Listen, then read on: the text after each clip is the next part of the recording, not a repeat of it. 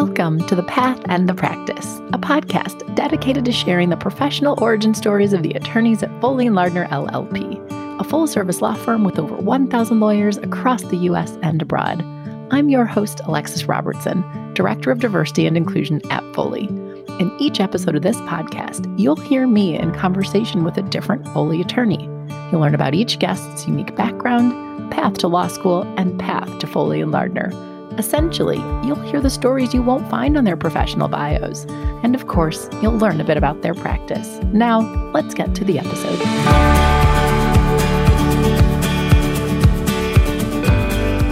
Today, I'm speaking with Phil Phillips. Phil is the managing partner of Foley's Detroit office, where he's also a longtime member of the firm's labor and employment practice. As usual for the path and the practice, this is a wide ranging conversation. We start off with Phil sharing about growing up the youngest of nine kids and growing up in the projects of Saginaw, Michigan. Phil tells us how he always knew he wanted to go to law school, but that there were some twists and turns along the way, which included him being an inpatient psychiatric counselor, a juvenile probation officer, and a prosecutor, all before joining Foley. Phil also shares a lot about his practice. He talks about the wide variety of labor and employment matters that he works on and how he assists clients as a trusted advisor and counselor. Additionally, Phil reflects on being a Black equity partner in Big Law and shares about how being a law firm partner does not at all insulate him from the experiences of being a Black man in America. We conclude our conversation with Phil providing some wonderful advice about mentoring and sponsoring attorneys of color, as well as providing some great insight for law students contemplating a legal career.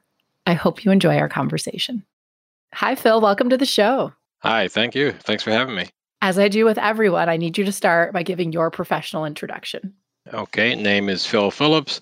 I am a partner in Detroit's in Foley and Lardner's Detroit office. I practice labor and employment law, and I've been with Foley almost 20 years.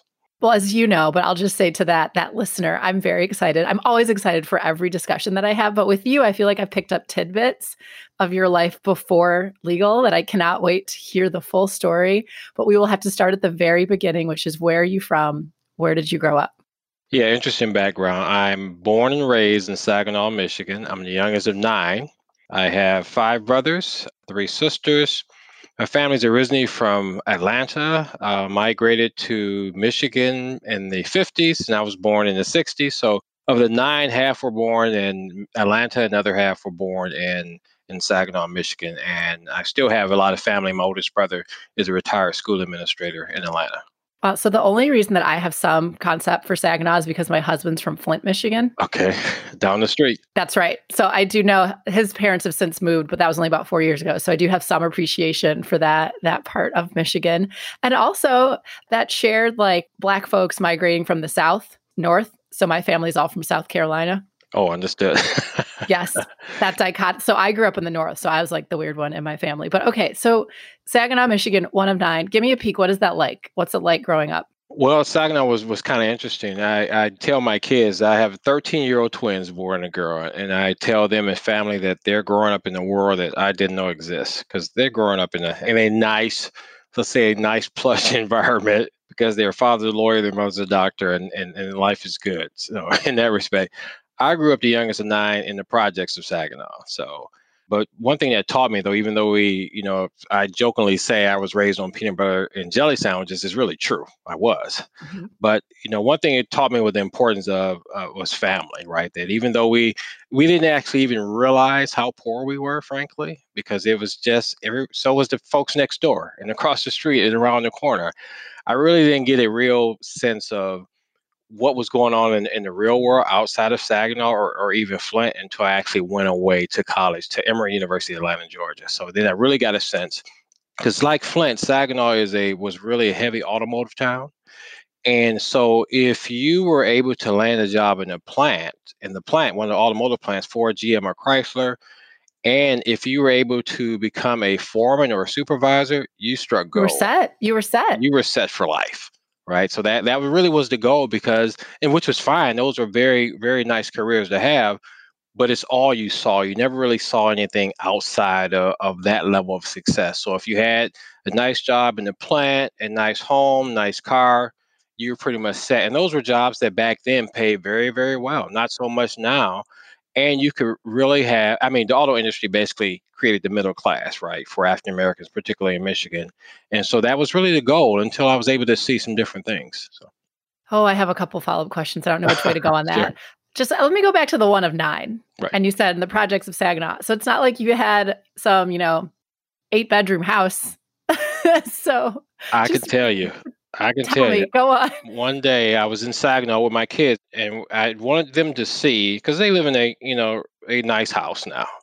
So I, I wanted them to kind of see the house I grew up in, or one of the houses you grew up. When you poor, you, you grow up in a lot of houses, right? in apartments and and things like that. And I'll talk about that a little bit more. But I drove them past our house that we grew up in. You know, like I say, youngest of nine. It was three bedrooms, one bathroom the kids have no concept of that. They have their own bathrooms, right? One bathroom and the house. It would be a stretch if I said the house was 800 square feet. Mm. But again, you just didn't realize the size of the house. But now when I drive past it, you could tell they just look like one bathroom. How how is that possible? So there's like a boy's bedroom and a girl's bedroom, right? If it's three bedrooms, is that the split? Exactly. And by the time I was old enough to to kind of you know realize what was going on and where we lived, two of my brothers, my oldest brothers, were both drafted into Vietnam. One was actually in Vietnam fighting, and uh, one was actually stationed in, in Germany, so he didn't actually fight. But my oldest brother, the retired school administrators, actually you know actually fought in Vietnam. So when those two were gone, there were four of us left, right? Four or four boys and of course, in this tight little room, we had bunk beds. Mm-hmm. So there was two sets of bunk beds actually. So it was like two brothers over here and, and two brothers, two brothers over there. And then the three sisters were in a separate room as well. I will I will move on from just asking about your siblings, but first I am curious, what's the age spread between the nine? The age spread is I'm the youngest. My oldest brother is I think he's 19 years older than me, right? Which is why when I told one of my colleagues, yeah, my oldest brother fought in Vietnam. He said, Well, you don't seem old enough to have a brother who fought in Vietnam. I was like, Well, yeah, when there was a 18, 19 year age spread, he certainly is old enough to, to have been drafted. So that's also sort of why I ask, though, but what tremendous perspective that brings for you. Right. All right. You mentioned you go to Emory. How did that, did most of your siblings go out of state to college? Like, give me a sense of that dynamic. And then how did that happen for you? How it happens is the connection was Atlanta, right? And one of my brothers, who I'll share this piece, the family, when I was probably in the fifth grade going to the sixth, the family got split up. Where, you know, I had an older brother, my oldest brother in Atlanta, and my oldest sister in Saginaw. Half the siblings stayed with him, and the other half, three of my brothers, and two of my brothers and one sister went, went to stay with my oldest brother in Atlanta because we had the Georgia connection, and that's where the family's from. So one of my brothers ended up going to Emory undergrad, and this is why I was still in high school. So he went to Emory, met his wife at Emory, did incredibly well. I mean, off. Let's put it this way: I've met a lot of successful people in my career, in my life, lawyers, doctors. I've never seen a resume. And I didn't think I was going to mention this, but now you, you brought it to memory. I've never seen a resume like this guy. He was four years. We didn't overlap at Emory. When I started at Emory, he had graduated like the year before. But he went to Emory. He went to high school in Atlanta. I think it was uh, maybe Douglass High School in Atlanta. He went to Emory. In four years at Emory, he graduated with a bachelor's degree in theology, a bachelor's degree in chemistry, and a master's in organic chemistry. In four years. In four years. And right. you said this was a like a brother's. This is my brother. He's four years older than me. Oh my gosh! Oh my gosh! Okay. So I, my oldest brother actually went to Morehouse College in, in, in, Atlanta, but this brother, who after he graduated, he went he went to Emory. So in four years, he got three degrees, including a master's, which which is insane, right? So when I got to Emory and they said you're Preston Phillips' brother, I said I'm here for one degree. I am not Preston. I think he studied more in high school than I probably did in law school. I mean, he was just off the charts. So after he finished at, he went to finish at Emory. And this is why I say his resume is, is off the charts. And I've actually miss, mentioned this to Jay Rothman and a few others. He got accepted to Harvard Medical School, graduated with honors from Harvard Medical School. He left Harvard, went to Yale, and did a four year residency in orthopedic surgery, and then went back to Harvard and did a one year fellowship in spinal surgery. And so this is this poor guy from Saginaw who used to push carts at Kmart, you know, during during the summer. So So talk about motivation, right? As to what you can accomplish for somebody growing up in the project. So that's kind of his story, which is why when I went to Emory, I said, I'm just plain old Phil. like I'm just me. I know. Yeah, that's my brother. I'm here for one one degree. That's for sure. So I'm really fascinated by that though, because yeah. there's a couple things. One, I'm an only child. So saying that you're one of nine, that's a whole different thing for me. But also it's interesting to me when you get certain really high achieving individuals and families who make others who are also doing very well and also high achievers just look like they're like so for you you're like I just got one degree at Emory. oh yeah, exactly. Exactly. I, am just I'm just a lawyer. if only a learner, right? It's so well, funny, right? But so as you said that being back in Atlanta sounds like a big catalyst for that because I will say there is a bit of a gap between you know, nine kids, right, as you said, in right. the projects in Saginaw to attending Emory, you know, sibling attending Morehouse, attending Harvard, attending Yale. That's pretty incredible that got closed for at least a number of your siblings. That's that's something.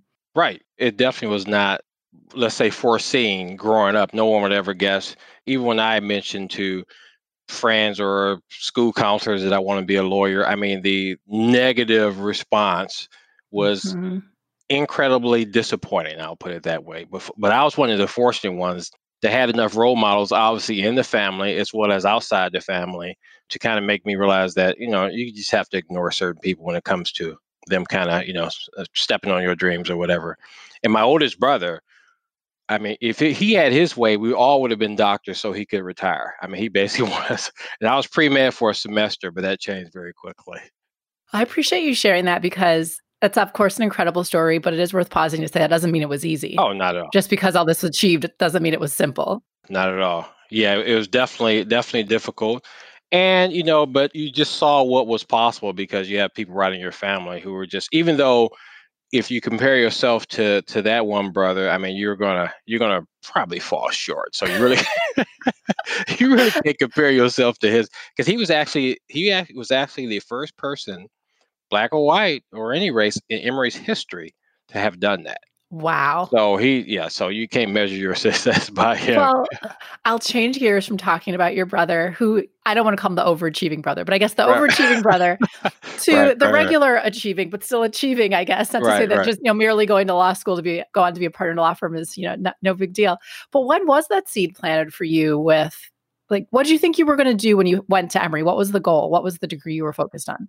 From high school it was it was always the law you know i just it's just something i was interested in i, I like debating.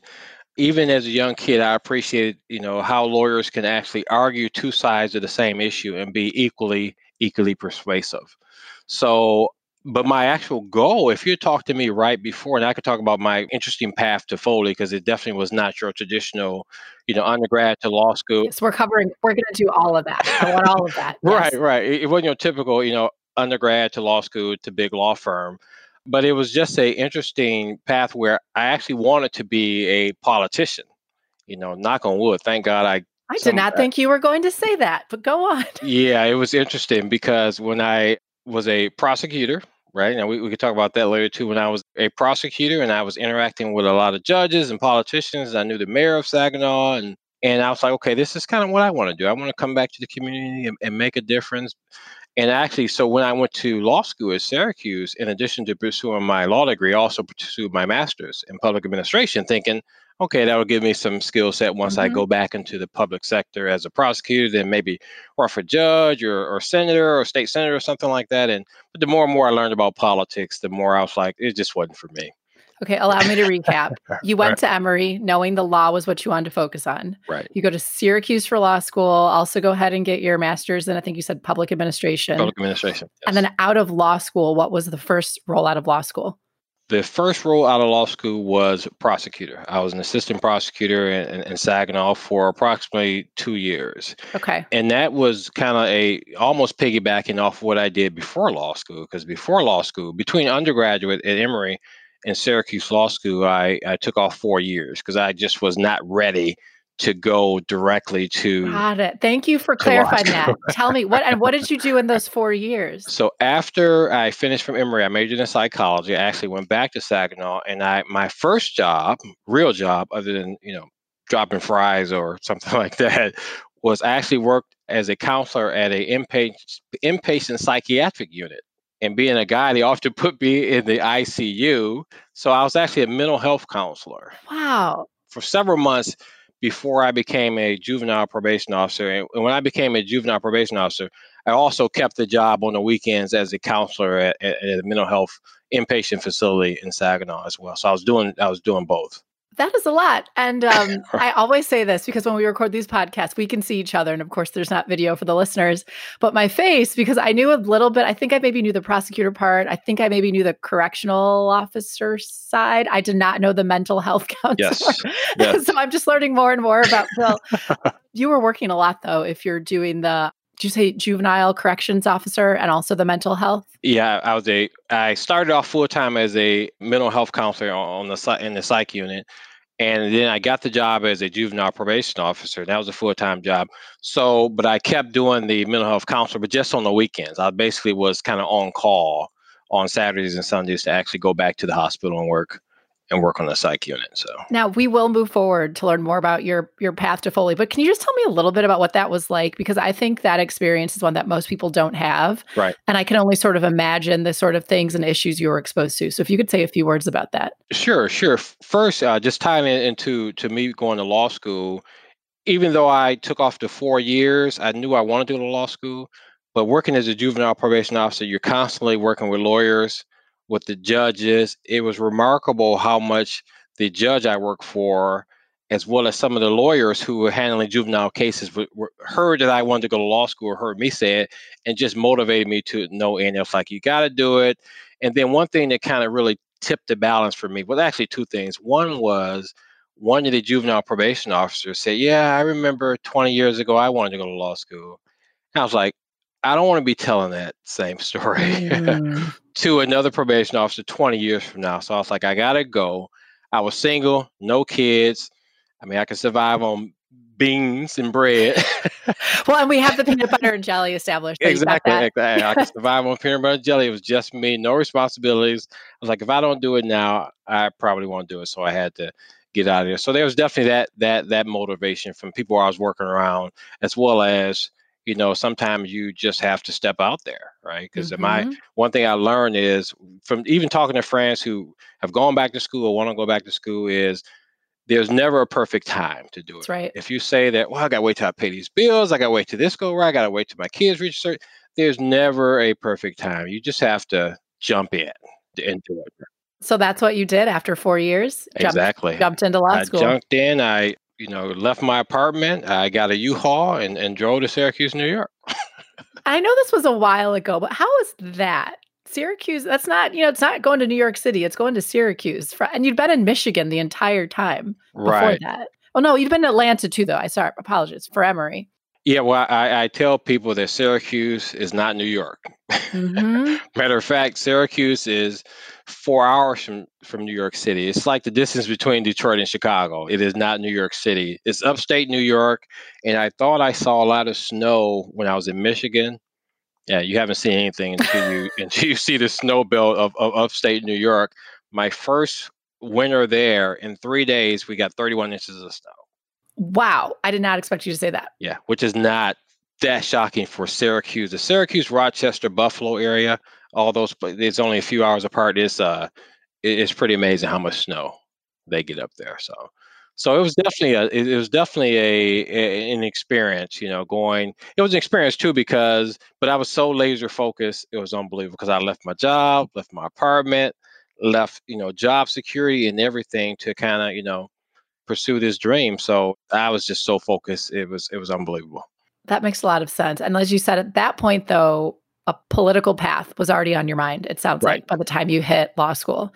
So law school to I think you said prosecutor? Yes. Assistant prosecutor for a couple years. And then what happened? Then I left the prosecutor's office and joined a, a big firm in Detroit, Miller Canfield, where I knew some of the lawyers there and what motivated me or drew me there is that at the time, the practice group leader was a, a guy named Len Givens, who was African American, who was just phenomenal, just a great mentor.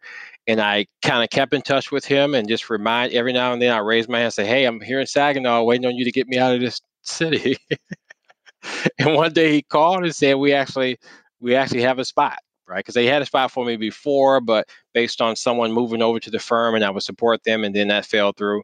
So we, we kind of kept in touch and he brought me aboard.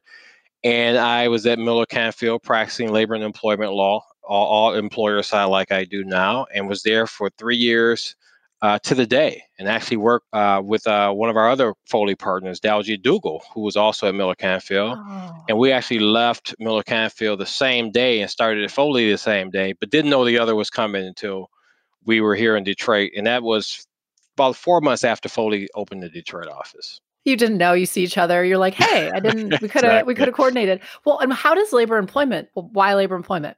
Well, a couple of reasons. One is, and it gets into the, you know, one of my motivations for for going to law school is I always wanted to understand the law, and I also wanted to know my rights. I mean, that was just important to me to just be able to understand the law and not have anyone pull anything over on me, you know. And also like the thought of being advocates for others. Because sometimes, you know, when friends have issues, sometimes all it takes is a call from a lawyer. No one wants to deal with lawyers. Mm-hmm. So but labor and employment was, frankly, the only area of law that actually I thought would be interesting. You're dealing with people. You dealing after being a prosecutor, it seems like everything's boring, right? That's and, really funny. with all due respect to my corporate and other colleagues, uh, this is all I can do. I mean, yeah, because I, I, you're dealing with people, you're dealing with real issues, you're helping company try to resolve these issues, and frankly, even though some friends will call me and say, you know what, I'm looking for a lawyer, I say, well, I only represent I to represent corporations, and then they'll make a couple cracks about that. But but what we try to do is we don't just defend companies, right? We try to ensure that companies do the right thing. Mm-hmm. You know, by their employees, right? So we re- basically try to help them, guide them, and advise them to make sure they're compliant with the law, not just not just in a defense mode and defending, you know, say behavior or conduct that wouldn't otherwise be acceptable. So. Absolutely. Well, and I try hard not to make these podcasts too much about me, but just to make this a little bit about me. Right, sure. what sure. you just said really resonated with me because when I was practicing, initially I was attracted to litigation because I just didn't understand corporate work. I was like, nah, I don't, I don't understand. And I always I thought even in law school that labor and employment was what I really wanted to do. Of course, I mm-hmm. spent a good six years being very general commercial with the touch of labor and employment, but I had a similar view, which was like, it's about people. At least I know what's going on.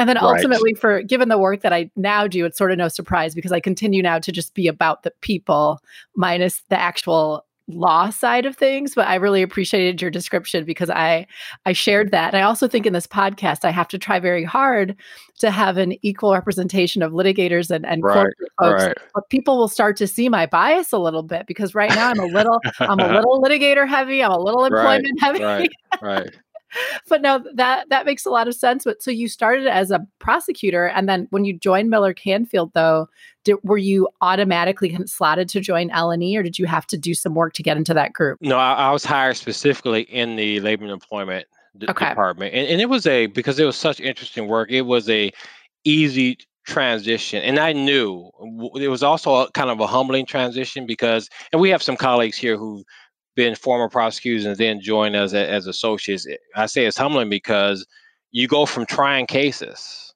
You know, I tried every kind of case you could think of, with the exception of murder. But I was just about to handle a, a murder case, and to going to a firm where you're a very young associate where mm-hmm. you know you have to humble yourself because you don't know the subject matter you know the courtroom you know the judges you know how to talk to a jury and things like that but you really have to develop the expertise in the area. So it was a little as far as the litigation experience and how you were running cases on your own you had to be willing to take a step back learn your trade.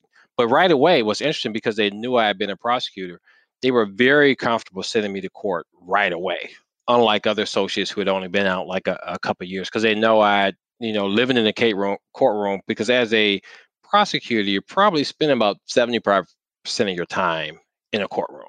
Absolutely. Well, I'm going to fast forward a bit because I'd like to hear about your current practice. So let's, I want to go into a bit about that, but then also because you have been at Foley, I think well, you know, over 20 years 20 now. Yeah, 20 years to get some of your reflections on legal practice. You know, I'd be remiss to not talk about a bit about being a black man in big law because there's so so few black equity partners. But first, can we talk about your practice today, the ins and outs, what type of matters do you typically handle? Right. Yeah, as I mentioned on I do strictly labor and employment. Uh, I would say my practice is divided up between uh, counseling and advising clients on day-to-day issues. That's probably 60% of my practice, and 40% is just litigation. It's all types of litigation. It could be, you know, FMLA, ADA claims. It could be discrimination claims, disability claims. You name it. The whole host of labor and employment matters. But then, separate from the litigation, is just I also do some union negotiations, some labor arbitrations. But most of my time is spent like day to day just advising clients on different labor and employment issues. Like this morning, I probably spent half the morning, you know, advising a client on how to handle some family medical and leave act issues for an employee who they believe may be abusing FMLA. So we kind of investigating that and determining which absences we believe are legitimate versus not whether the employee can be properly disciplined. So just basically helping companies, you know, kind of stay out of trouble. In other words, they call you to sort these, these issues. And one thing that I have seen change, at least in my over 20 years of doing this, is that companies are much more willing to be proactive and reach out for advice earlier than later. In other words, seek your counsel before they get sued or before they make their own decision, even if they're not sued.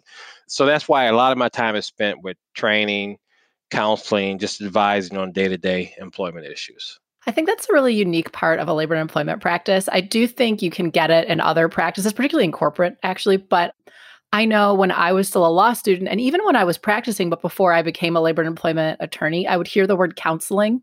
And I understood conceptually that it meant a client was calling to ask for for assistance, but it wasn't until I was really in the practice that I appreciated the full scope of what that can mean. And I, as I've mentioned, some law students are starting to listen. So I, I think that's really helpful what you just described. But that being their first call when something's come up. Yeah, that's um, and that was kind of motivates me daily, frankly, is, is that the fact that clients call you as their you hear the term trusted advisor, but it, but it, but it's real. They call you with real issues, whether because we're talking about a person's livelihood, right? Before you terminate an employee, you should get it right right? Before you Absolutely. lay someone off or you're doing a reduction in force, you know, you, you should get it right. So it is, I mean, I'm honored by the fact that there are clients who who trust you to be their problem solver or, or to help them through these particular issues because these are really important decisions that are affect, affecting lives. Unfortunately, let's say even in, in this day and age, companies have to make these hard decisions. But the fact that they'll reach out to you to help with them just means a lot and really kind of motivates me to make sure we do the best job possible for them. Well, and especially right now, you said in this day and age, but I know the employment group has been very busy because exactly. there's so many employment law ramifications of what's going on with the pandemic and the racial justice movement as well. I've actually had more touch points with the group because of that intersection, that overlap between labor and employment and diversity and inclusion. Yes, yes. And the whole racial justice movement has actually you know, caused me to interact with colleagues in, in Foley who I have not interacted with mm-hmm. before. You know, on, on the positive side, the, the number of allies who have stepped up to support, you know, the, the movement ha- has been been frankly surprising, but very but very rewarding as well. And it is also, I think, in my opinion, I was talking to one of our uh, African American colleagues the other day. It has actually brought our Black Attorney Affinity Group closer together because mm-hmm. it. I mean, we have you know collaborated, we've talked, we video conference much more within the last few months than we have in the last few years, frankly. And I should mention that you are the chair of the firm's Black Attorney Affinity Group. Yes. So you've actually been the, kind of leading the charge and, and organizing that and creating that additional cohesiveness in this time. But before we even talk a little bit more about that, and it's funny, I've been reflecting on this because, of course, the, the purpose of this podcast is truly to learn about everybody's individual path to law school, to Foley, about their practice. But when I talk to individuals who are diverse, often there's a reason to talk about how being diverse, how being a right. woman, how being gay, how being black has affected that path. And um, I've yet, I haven't had that many podcasts had the opportunity to say, well, how how did whiteness affect your experience of right? Because it doesn't come up. Right. Although I'm I'm deciding whether or not that's something I should ask. Just as an interesting discussion point. But with you, Phil, we know the stats with black partners in large law firms. I don't know if you have any thoughts or reflections on on your path and how, you know, it was easier or harder, you know, being a being a black man in big law. Yeah, well, it was very hard. And there, and I've shared this story too. There was a time when I was a senior associate where I had one foot out the Foley door, so to speak.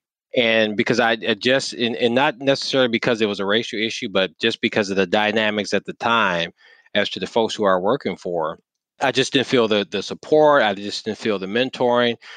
So, uh, as I said, I had one foot out the Foley door, and there was one partner who actually helped me pull that leg back in. Mm.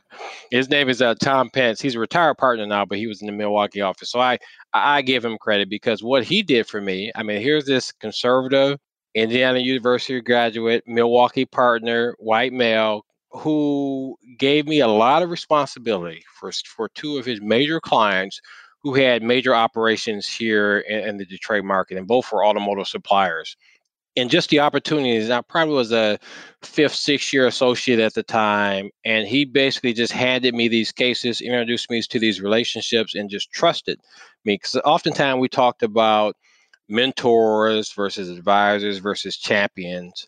He was a champion, and I call a champion is someone who can actually support you, but also put work on your plate. Like I can mentor you and encourage you and, and help you but that only goes so far. The key is, I think, is finding at least one champion, but for frankly, more as many as you can get, who's actually going to take, you know, some ownership in, in your development, who's actually going to make a concerted effort, not by happenstance, to actually introduce you to those client relationships, give you those level of responsibilities, and give you opportunity. To me, that's all. That's all it's about.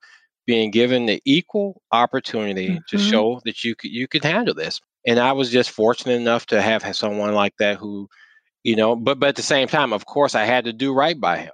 He's trusting some very very large clients to me in relationships, and I'm handling some major matters here in Detroit, including class actions.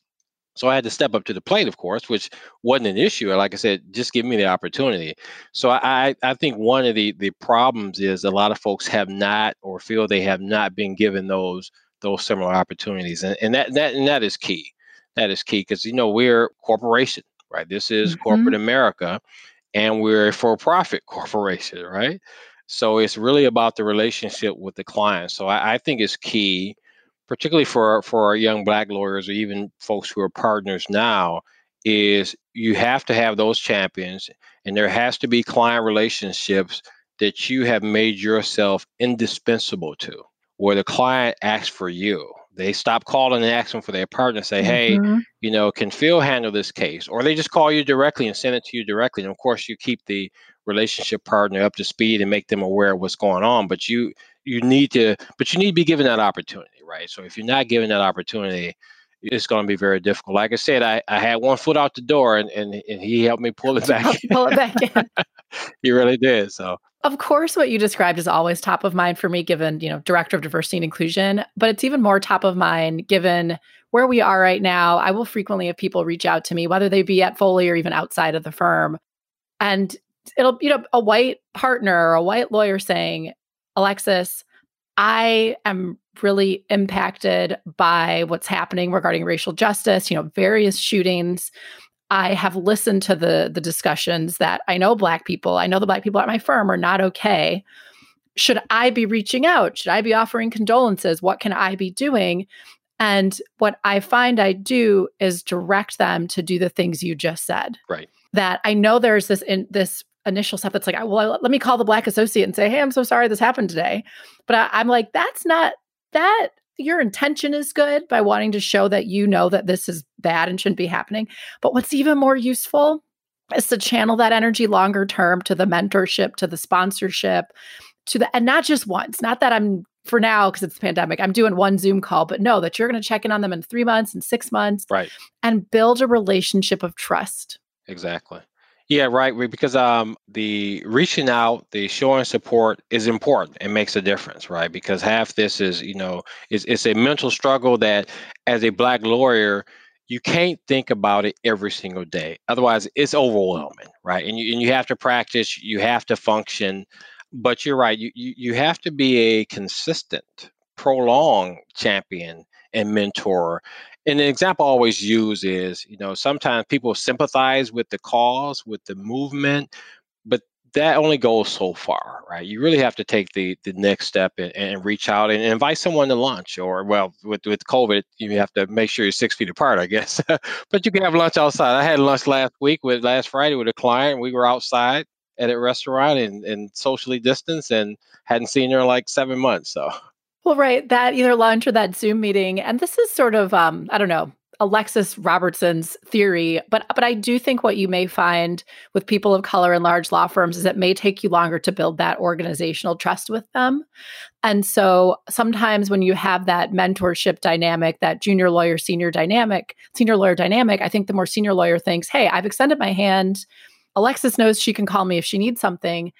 But until that person really trusts and believes that you're you're genuinely interested in their career, it can actually feel a bit like a job interview to them. Right. Right. That like I call you call me, I tell you how great things are. And so for me to truly open up and say, hey, you know, actually, I'm a little concerned that I'm not getting traction here. What would be your advice on getting more of X sort of work or working with this partner?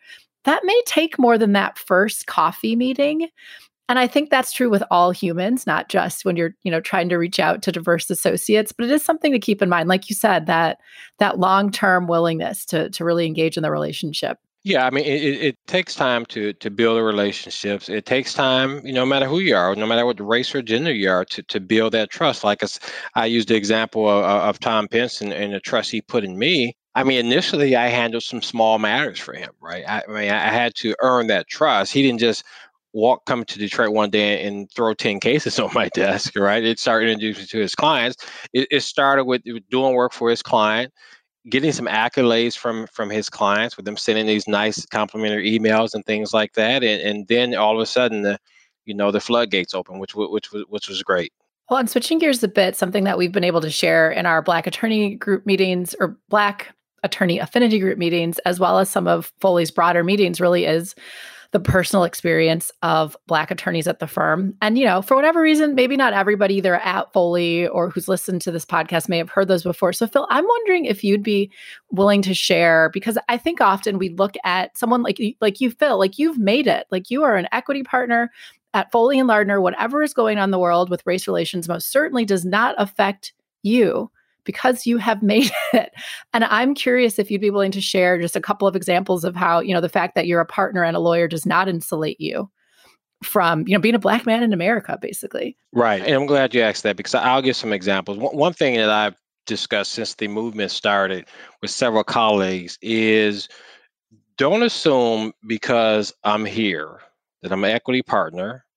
I've held different positions in the firm. I'm the managing partner of the Detroit office don't assume it was easy getting here and don't assume that i haven't experienced and continue to experience the same things that you know you see african americans and, and, and, blacks you know on tv and in our communities experiencing. Same thing.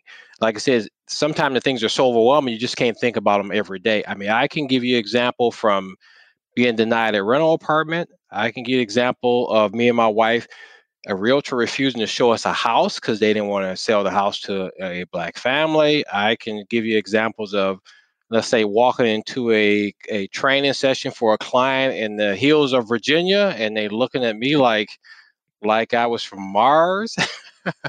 I mean, so what I say is it's not that I have succeeded because there's a lack of racism or discrimination. I've I've succeeded in spite of these type of challenges. And I, I was talking to one of my colleagues here in Detroit the other day. We were talking about the movement, and I trying to really kind of make him realize that, you know, the folks, the George Floyds, that's that's me. That's my family. it's my brothers and, and, and sisters. And I told him, I said, you know, I said, when your son, he lives in a very nice, he's white and he lives in a very nice neighborhood. And he has a young son. I have a 13 year old son. I said, when your son says, for example, I, you know, I want to go running around the neighborhood, I'm going to go jogging or whatever do you have any concerns? He's like, no, not at all. I said, well, I said, the other day my son told me and my wife that he wanted to run track. I said, great. You want to run cross track country uh, track. So we live in a, a white neighborhood. When he told me he wanted to go run around the neighborhood, right or wrong, my first response was fear. And that's mm-hmm. what I mm-hmm. share with my class. I said, my first response was fear because I know from be, working in law enforcement for six years myself four as a probation officer two as a prosecutor. I know what's going on. A lot of stuff just doesn't hit the hit the paper. I said about genuine had fear because there are certain things I've seen, even in our community, that that make me uncomfortable, right? And I said those are kind of things that you you don't have to think about if if, if you're not black. That That is just a black lawyer. And when it comes to people who hold certain views of blacks, it's not it doesn't change because you're a black lawyer or a black doctor, right? Mm-hmm. I mean, I've been followed in my car. I, I mean, you name it. I mean, it has basically happened from from like I said, trying to rent a house or apartment or buy a house or driving down the street or walking in a store or walking in a car dealership and no one greets you. But yeah, yeah. I mean, so so basically, you have to again go back. You got to have a champion. You you have to you know have someone who's going to encourage you that in spite of all these things that are going on it's going to be tougher. I would be i would be lying if i said it's not going to be more difficult but it it is i consider these things as speed bumps not roadblocks. I mean and you just have to just you just have to roll over them right? It's not going to be easier and it's not going to be fair but it is what it is. You know until things change which you know it probably won't change anytime soon you just have to you know just brace yourself and just continue to move forward. And and I think the sky is the limit. But on the flip side, I think being a black attorney in a firm like Foley presents opportunities as well that you have to really take advantage of. I mean, it definitely presents opportunities and it presents opportunities to to better the firm, to bring a diverse view. Mm-hmm. It presents opportunities to also, you know, assist the firm in bringing in business because there are some general counsel and corporations that if you don't bring a diverse team to the table, you're not going to get their work, right? Yes, I mean, we're he, seeing more and more of that. Oh, exactly, exactly. So, because being one of our my partners here, John Gill's joke about is that even in a pandemic, you know, a lot of the work that's helping keep us busy are co- coming from diverse and, and, and, female general counsel. Mm-hmm. Well, that's really powerful. Everything you, that you just said, especially these are speed bumps, not roadblocks. That's powerful. That's a quote right there. I'll get a Phil Phillips meme and have that quoted. Right, but right, right. something that also strikes me is that things can be both. So things right. can be both incredibly hard, frustrating, like we're talking about. Yeah, black folks and a lot of people, but let's talk about black folks are having a hard time right now. But at the same time, and even though organizations need to do a lot of work, you can still really enjoy your organization. There can be a lot of really great things about it. One of the things that attracted me to Foley was I felt like the foundation, like the bedrock of the firm was where it needed to be where it needed to be in order to continue building upon it. No question. No question. And the fact that once again, there's no firm who's like an AmLaw 50 that can really brag about the number of black partners it has. But my experience way back in 2006 as a summer was when Foley did have a number of black partners. Once again, should still be we want more now than we had then but indicated to me that was before we were all talking about it as much. Right. And speaking of foley in particular right uh, for any law students who may be listening if particularly any black law students who may be listening if foley didn't have the type of foundation that you refer to and the culture and the commitment I see from our leadership, Jay Rothman and the management committee, there's no way I would have hung around for January 2nd will be 20 years that I've been here. I never thought I would be anywhere for 20 years. So if it didn't have that foundation, if I did not feel supported and valued, there's I would have left a long time ago. Like I said, there was a period of time for different reasons. I had one leg out the door, but separate from that, that was over 10 years ago. that was over 10 years ago. But if the firm did not have that that commitment, yeah, I mean, I, I, frankly have, as you can probably imagine, you know, even before, particularly before COVID hit, you know, the the a lot of firms are trying to diversify their partner ranks in there. Mm-hmm. So it is frequent that we get calls from headhunters. Frequently, uh, I have no doubt. I don't even respond, right? Because I look at it this way: why, why, why would I leave Foley? There's absolutely no reason why we leave Foley because of the foundation that we're actually we're, we're actually talking about. So that's also really powerful. I appreciate you for sharing that. So as we're wrapping up here, I want to jump to my you know your advice to to law students or someone looking forward to now or looking at potentially navigating legal career. But before I do, is there anything else you'd want to add before we we go to sort of your your words of advice?